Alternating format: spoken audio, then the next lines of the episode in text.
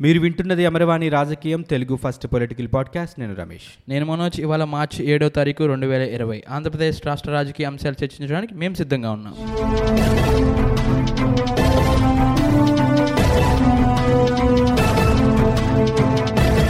Manoj local body ఎలక్షన్స్కి notification release అయిపోయింది. Last two three days నుంచి కూడా ఈ మంత్లో కంప్లీట్ చేస్తారా లేకపోతే మార్చ్ అయిపోయిన తర్వాత కంప్లీట్ చేస్తారా అనే డిస్కషన్స్ జరిగాయి.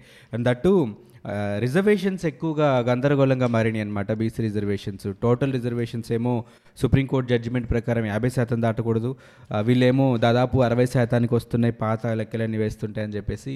సో ఈ కోర్ట్ జడ్జిమెంట్స్ వీటన్నిటి నేపథ్యంలో అసలు వాయిదా పడతాయా జరుగుతాయా అనుకున్నారు బట్ టూ త్రీ డేస్ నుంచి కూడా ఈ మంత్లోనే కంప్లీట్ చేయాలి అనే డిస్కషన్స్ జరిగాయి. అండ్ దానికి తగ్గట్టుగానే ఈరోజు ఆంధ్రప్రదేశ్ ఎన్నికల commissioner Ramesh Kumar press meet పెట్టి నోటిఫికేషన్ రిలీజ్ చేయడం జరిగింది. సో జడ్పీటీసీ ఎంపీటీసీ లోకల్ స్థానిక సంస్థలకు సంబంధించిన ఎన్నికలన్నింటినీ కూడా ఈ నెలాఖరు లోపే కంప్లీట్ చేయాలి అని చెప్పి నోటిఫికేషన్ పేర్కొనడం జరిగింది. సో జడ్పీటీసీ ఎంపీటీసీ స్థానాలకి మన ఆంధ్రప్రదేశ్ రాష్ట్రంలో ఆరు వందల అరవై జడ్పీటీసీ స్థానాలకి అలాగే జడ్ ఎంపీటీసీ స్థానాల్లో తొమ్మిది వేల ఆరు వందల ముప్పై తొమ్మిది స్థానాలకి కూడా ఈ ఎలక్షన్స్ జరగనున్నాయి.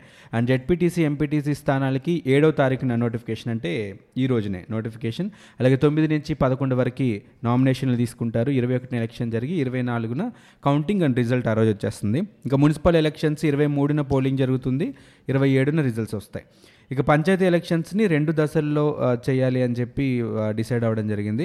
మొదటి దశలో నోటిఫికేషన్ పదిహేనో తారీఖు వస్తుంది. పదిహేడు నుంచి పంతొమ్మిది వరకు నామినేషన్స్ తీసుకుంటారు. ఇరవై ఏడున ఎలక్షన్ జరుగుతుంది. ఇరవై ఏడుని రిజల్ట్ కూడా వస్తుంది. ఇక రెండో దశలో పదిహేడున నోటిఫికేషన్ వస్తుంది. పంతొమ్మిది ఇరవై ఒకటి మధ్య నామినేషన్ దాఖలు చేస్తారు. ఇరవై తొమ్మిదిన ఎలక్షన్ జరుగుతుంది. అదే రోజున రిజల్ట్ వచ్చేస్తుంది. సో ఈ రోజు నుంచే ఎన్నికల కోడ్ కూడా అమల్లోకి వచ్చేసింది అనమాట సో స్థానిక సంస్థల ఎన్నికలు ఈ నెలాఖరు లోపు పూర్తి చేయాలి అని తీసుకున్నటువంటి నిర్ణయం అమల్లోకి రానుంది. ఇంక ఎన్నికలు జరుగుతున్న నోటిఫికేషన్ రిలీజ్ అయింది అని అంటే ఎలక్షన్ కోడ్ కూడా వస్తుంది కాబట్టే నిన్న హడావిడిగా ఇళ్ళ పట్టాల పంపిణీ జరిగింది అనేది మనకి క్లియర్గా అర్థమైపోతుంది. ఈ రోజు నోటిఫికేషన్ రిలీజ్ చేయాలని చెప్పి డిసైడ్ అయ్యారు. సో నిన్న అంత ఆంధ్రప్రదేశ్ అంతా కూడా గ్రామ సభలు నిర్వహించి ఉగాదికి ఇచ్చే ఇళ్ళ పట్టాలకి సంబంధించిన డీటెయిల్స్ లైక్ ఎవరెవరికి ఎక్కడెక్కడ వచ్చాయి ఏ ఏ ఇంటి నెంబర్ని అలాట్ చేశారు అని చెప్పి వాళ్ళతో సంతకాలు తీసుకోవడం వాళ్ళకి కొన్ని స్లిప్స్ ఇవ్వటం లాంటివి నిన్న జరిగినాయి. నిన్న మార్నింగ్ నుంచి ఈవినింగ్ వరకు కూడా అన్ని విలేజెస్లో ఇదే హడావిడి ఎవరెవరికి ఇల్లు వచ్చాయి ఎవరెవరికి ఇల్లు రాలేదు ఈ లెక్కలే నడిచాయి అనమాట సో ఈ రోజు నుంచి ఎన్నికలు కాబట్టి ఎలక్షన్ కూడా అమల్లోకి ఉంటుంది. ఈ రోజు నుంచి ఎలాంటి సంక్షేమ కార్యక్రమాల్ని ప్రభుత్వం అమలు చేయడానికి వీలు ఉండదు కాబట్టి నిన్న ఈ ఇళ్ళ పట్టాలకి సంబంధించి కార్యక్రమం పూర్తి చేశారని మనం అనుకోవచ్చు. అయితే స్థానిక ఎలక్షన్స్ అనగానే మనకి మొదటి నుంచి కూడా అంటే రెండు వేల పద్దెనిమిదిలోనే ఈ స్థానిక సంస్థలకి సంబంధించి ప్రజాప్రతినిధుల పదవీకాలం పూర్తయిపోయింది. అయితే అప్పటి నుంచి అప్పుడే జరగాల్సింది. కాకపోతే అప్పుడు తెలుగుదేశం పార్టీ అధికారంలో ఉండటం రెండు వేల పంతొమ్మిదిలోనేమో ఎలక్షన్స్ ఉంటాయి కాబట్టి అసెంబ్లీ ఎలక్షన్స్ని దృష్టిలో పెట్టుకొని స్థానిక సంస్థల మీద కాన్సన్ట్రేట్ చేయలేదు. సో ఇప్పుడు వైఎస్ఆర్సీపీ గవర్నమెంట్ చేద్దామని డిసైడ్ అవుతోంది. అయితే ఇక్కడ మనం మాట్లాడుకోవాల్సిన ప్రధానమైనటువంటి ఇష్యూ ఏంటంటే రిజర్వేషన్స్. ఇప్పుడు స్థానిక సంస్థల ఎన్నికలు జరుగుతున్న నేపథ్యంలో రిజర్వేషన్స్ని రాష్ట్ర ప్రభుత్వం మళ్ళీ కొంచెం అటు ఇటుగా మార్చి యాభై శాతానికి కుదించిందనమాట సో ఆ రిజర్వేషన్స్ కొంచెం గందరగోళాన్ని సృష్టించినాయి అని అనుకోవాలి. ఎస్ రమేష్ రిజర్వేషన్ గురించి దాదాపు ఒక వన్ వీక్ నుంచి చర్చ నడుస్తూనే ఉంది. యాక్చువల్గా కిరణ్ కుమార్ రెడ్డి గవర్నమెంట్ ఉన్నప్పుడే ఈ fifty nine point eight five రిజర్వేషన్ని అప్పుడు కేటాయించారు. అది కూడా ఎలాగంటే బీసీలకి ముప్పై నాలుగు శాతం ఎస్సీలకి పంతొమ్మిది పాయింట్ సున్నా ఎనిమిది శాతం ఎస్టీలకి ఆరు పాయింట్ ఏడు శాతం కేటాయిస్తూ యాభై తొమ్మిది పాయింట్ ఎం ఎనిమిది ఐదు శాతం రిజర్వేషన్ కేటాయించారు యాక్చువల్గా మనోజ్ అప్పుడు సుప్రీంకోర్టు జడ్జిమెంట్ అయితే అంటే ఏ రిజర్వేషన్స్ అయినా సరే దేశంలో ఎలాంటి ఎలక్షన్స్ జరిగినా యాభై శాతం దాటకూడదు అనేది సుప్రీంకోర్టు జడ్జిమెంట్ కానీ అప్పుడు తీసుకున్న నిర్ణయం తర్వాత ఏమైందంటే సుప్రీంకోర్టుకి వెళ్ళటం ఈ డిలే అవ్వటం వీటన్నిటి వల్ల అప్పుడు ఎలక్షన్స్ కంటిన్యూ చేశారు. బట్ నెక్స్ట్ టైంకి మాత్రం దాన్ని సరిచేయాల్సిన అవసరం అయితే ఖచ్చితంగా కనిపిస్తుంది. అవును. ఈ ఇంత త్వరగా ఎలక్షన్స్కి వెళ్ళడానికి కూడా గవర్నమెంట్ అనేది ప్రాపర్ రీజన్ చెప్తుంది. ఎందుకంటే పద్నాలుగో ఆర్థిక సంఘం నుంచి రావాల్సిన నిధులు చాలా ఉండిపోయినాయి. ఎలక్షన్స్ పెడితే గానీ ప్రతినిధులందరికీ. ఆ నిధులు అనేవి రావు. సో ఇంత అర్జెంట్గా ఎలక్షన్స్ పెట్టాల్సిన అవసరం వచ్చింది అని చెప్తుంది. అయితే దీనికి టీడీపీ గవర్నమెంట్ కూడా లేదు ఇంత ఎలక్షన్స్ అనేది స్టాప్ చేయాలి. టెన్త్ క్లాస్ ఎగ్జామ్స్ నడుస్తున్నాయి. అలాగే కరోనా వైరస్ ఒకటి ఉంది.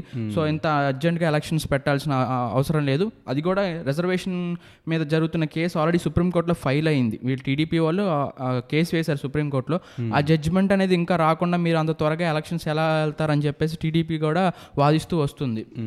మరి దీనికి అప్పుడే నోటిఫికేషన్ కూడా ఇవాళ వదిలేయటం జరిగింది. మరి చూ ఏమని జరిగిద్దో చూడాలి. అంటే మనోజ్ ఆప్షన్స్ అంటే మనకి పెద్దగా ఆప్షన్స్ లేవు గవర్నమెంట్ ముందు కూడా. అయితే ఎలక్షన్స్ పెట్టాలి లేకపోతే ఎలక్షన్స్ని పోస్ట్ పోన్ చేయాలి. పోస్ట్ పోన్ చేసి కోర్టుకి వెళ్ళి జడ్జిమెంట్స్ వచ్చి అప్పటిదాకా వెయిట్ చేయాలి. సో సుప్రీంకోర్టు జడ్జిమెంట్స్ అంటే ఎంత ఫాస్ట్గా అంటే ఎంత టైం పడుతుంది అనేది మనకు తెలుసు. కాబట్టి ఎలక్షన్స్కి ఎందుకు వెళ్ళాలని అంటే నువ్వు అన్నట్టు మనకి ఫినాన్స్ నిధులు వచ్చే అవకాశాలు ఉంటాయి. మా అది కూడా మార్చి ముప్పై ఒకటి వరకు కనుక స్థానిక సంస్థల ఎన్నికలు జరిగి ప్రతినిధులను ఎన్నుకోకపోతే ఆ రావాల్సిన నాలుగున్నర కోట్లు మూడు వేల కోట్లేమో పంచాయతీలకి పదిహేను వందల కోట్లేమో పట్టణ ప్రాంత సంస్థలకి. సో ఈ నాలుగున్నర కోట్ల రూపాయలు వచ్చే అవకాశం ఉండదు. అదొకటి. అయితే ఈ నాలుగున్నర వేల కోట్ల రూపాయల కోసం ఎన్నికలు జరుపుతూ బీసీలకు అన్యాయం చేస్తారని అంటే ఇంకొక మార్గం అక్కడ కనిపించట్లేదు. ఇప్పుడు టీడీపీ చెప్తున్న లెక్కల ప్రకారం దాదాపు పదహారు వేల ఉద్యోగాలు పోస్టులు పదవులు బీసీలు కోల్పోతున్నారు. ఈ బీసీ రిజర్వేషన్స్ని తగ్గించడం వల్ల. సో ఆ పదహారు వేల పోస్టుని బీసీలు తగ్గించడం వల్ల బీసీలు మన ఉమ్మడి ఆంధ్రప్రదేశ్ ఉన్నప్పుడు బీసీలు యాభై శాతానికంటే ఎక్కువగా జనాభా ఉన్నటువంటి ఉన్నటువంటి కేటగిరీ అనమాట కానీ అంటే పదవుల్లో కానీ ప్రజాప్రతినిధుల స్థానాల్లో కానీ బీసీలు ఉండే చాలా తక్కువే. అయితే సుప్రీంకోర్టు కూడా యాభై శాతానికి రిజర్వేషన్స్ని పెడుతూ చెప్తున్న మాట కూడా ఏంటంటే సామాజికంగా అందరికీ న్యాయం జరగాలి అందరికీ సమాన అవకాశాలు రావాలి. అండ్ ఎఫిషియెంట్ లీడర్స్ని మనం ఎన్నుకోవాలనే ఉద్దేశంతో వాళ్ళు ఆ యాభై శాతం రిజర్వేషన్స్ని మేకప్ చేస్తున్నారు. ఇప్పుడు ఏమైందంటే లాస్ట్ టైం సి- కిరణ్ కుమార్ రెడ్డి గవర్నమెంట్లో ఆ నెంబర్ పెరగటం ఫిఫ్టీ నైన్ పర్సెంట్ దాకా రావటం దాన్ని ఇప్పుడు తగ్గించకపోతే సుప్రీంకోర్టు జడ్జిమెంట్కి వ్యతిరేకంగా వెళ్ళినట్టు అవుతుంది. ఇప్పుడు ఒకవేళ మనోజ్ ఎలక్షన్స్ని ఆపేసి స్థానిక సంస్థల ఎన్నికలు జరపకుండా ఆపి సుప్రీంకోర్టుకి వెళ్ళింది అనుకోండి రాష్ట్ర ప్రభుత్వం అప్పుడు కూడా టీడీపీ కానీ అపోజిషన్ పార్టీలు ఏం చెప్తాయంటే నాలుగున్నర వేల కోట్ల రూపాయలు మీ వల్ల నష్టం అని చెప్తారు. అవును. ఇప్పుడు ఏదన్నా ఒక మాటను పడడానికి రాష్ట్ర ప్రభుత్వం రెడీగా ఉండాలి. సో మన ఎకనామికల్ పొజిషన్ మనకు తెలుసు స్టేట్లో మనం ఎలా ఉన్నాం అనేది. కాబట్టి ఎలక్షన్స్ జరిపి ఆ నాలుగున్నర వేల కోట్ల రూపాయలు మనం నిధులు తెచ్చుకొని గ్రామ పంచాయతీలు గ్రామంలో ఉన్నటువంటి సమస్యల్ని పరిష్కరించుకునే ప్రయత్నం చేయడమే ఉత్తమం. అండ్ ఇంకో ఇంకోటి కూడా జెడ్పీటీసీ స్థానాలకు కానీ రిజర్వేషన్ కూడా ఈసీ అనేది ప్రకటించేసింది. అంటే ఆల్రెడీ కోర్ట్ కేసులు రన్ అవుతున్నా ఏ ఏ కేటగిరీకి ఎక్కడ సీట్స్ ఇవ్వాలి అది కూడా- అది కూడా చెప్పేశారు. అండ్ ఇంకోటి హాట్ టాపిక్గా నడుస్తున్న విషయం ఏంటంటే ఈ ఎలక్షన్స్కి గ్రామ వాలంటరీని గ్రామ సచివాలయ ఉద్యోగుల్ని వాడుకుంటారనేది కూడా ఆ, ప్రతిపక్షాలు వ్యక్తం చేస్తున్నాయి. దీనికి ఈసీ కూడా చెప్పింది లేదు ఫుల్ ప్లెడ్జ్డ్గా గవర్నమెంట్ ఎంప్లాయీస్ అనేది వాళ్ళు వాలంటీర్లు వాస్తవానికి గవర్నమెంట్ ఎంప్లాయీస్ కాదు. వాళ్ళు వాలంటీర్లే వాలంటీర్లు వాలంటీర్లే. ప్ర ప్రజాప్రతినిధులు ద్వారా అంటే అధికారులు అయితే కాదు కాబట్టి వాళ్ళని ఉపయోగించుకోకూడదు. ఎందుకంటే వాళ్ళ మీద ఉన్నటువంటి అపవాదం ఏంటంటే ఈ వాలంటీర్లు అందరూ కూడా పార్టీ కార్యకర్తలుగా పనిచేస్తున్నారు అనేటువంటి టాక్ నడిచింది. అయితే ఇప్పుడు కూడా ఎలక్షన్ కమిషన్ చెప్పింది మేము గవర్నమెంట్ అధికారులను మాత్రమే ఉపయోగించుకుంటామని. వాళ్ళ దగ్గర కూడా పూర్తి స్థాయి సంఖ్యలో గవర్నమెంట్ ఎంప్లాయీస్ అనేవి ఉన్నారు.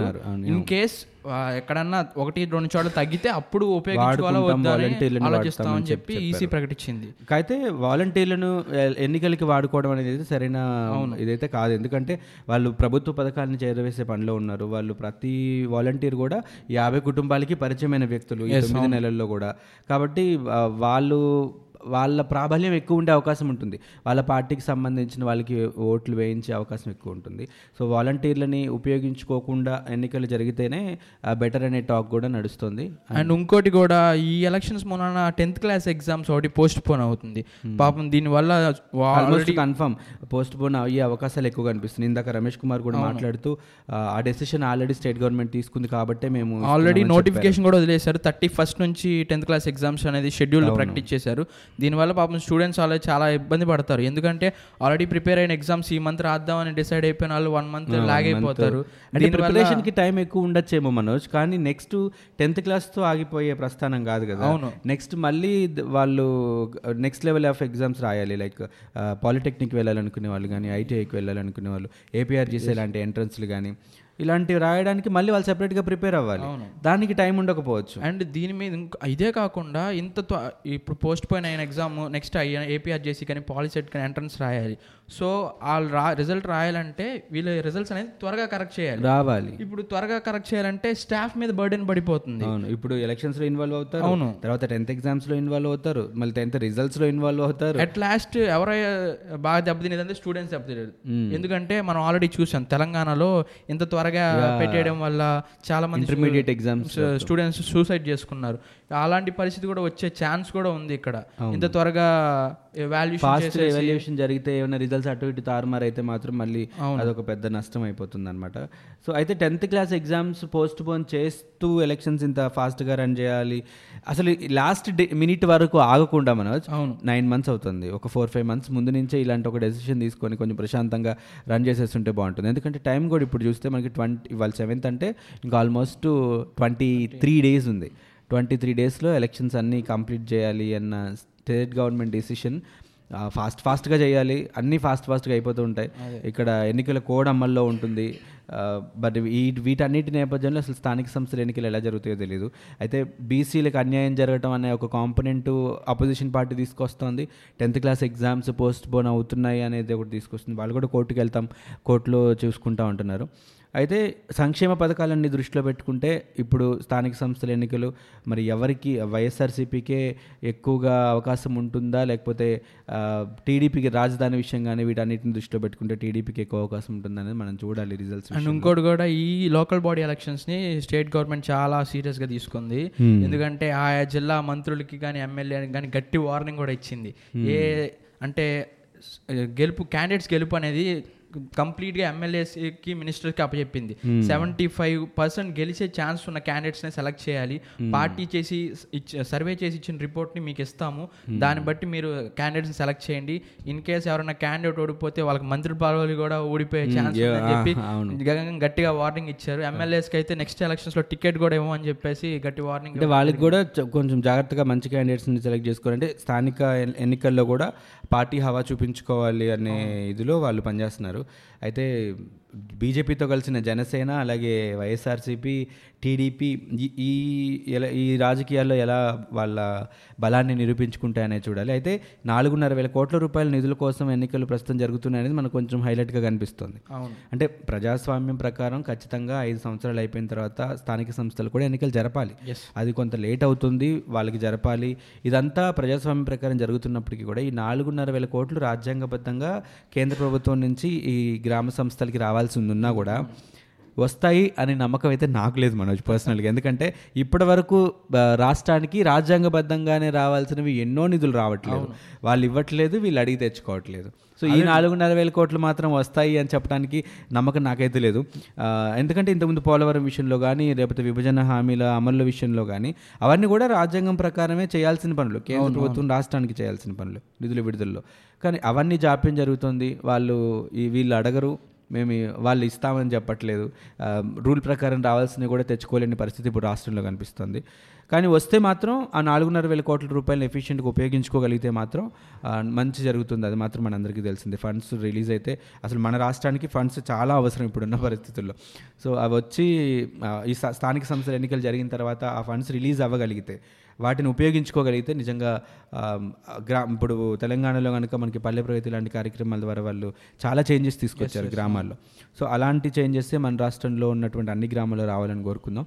సో స్థానిక సంస్థల ఎన్నికల్లో ఎవరి వైపు ప్రజలు ఉంటారు సంక్షేమ పథకాల వైపా లేకపోతే ఇంతకుముందు ఓడిపోయిన తెలుగుదేశం పార్టీ లేవనెత్తిన అమరావతి రాజధానుల అంశం వైపా అనేది మనం చూడాలి. లేకపోతే బీజేపీ జనసేన పొత్తు కూడా ఒకటి కలిసింది కాబట్టి వాళ్ళకి ఎంత సపోర్ట్ ఉంటుంది ఈ స్థానిక సంస్థల ఎన్నికల్లో మనం చూడాలి. సో మరొక అంశంతో అమరవాణి రాజకీయం మళ్ళీ మీ ముందుకు వస్తుంది. అంతవరకు సెలవు. నమస్తే.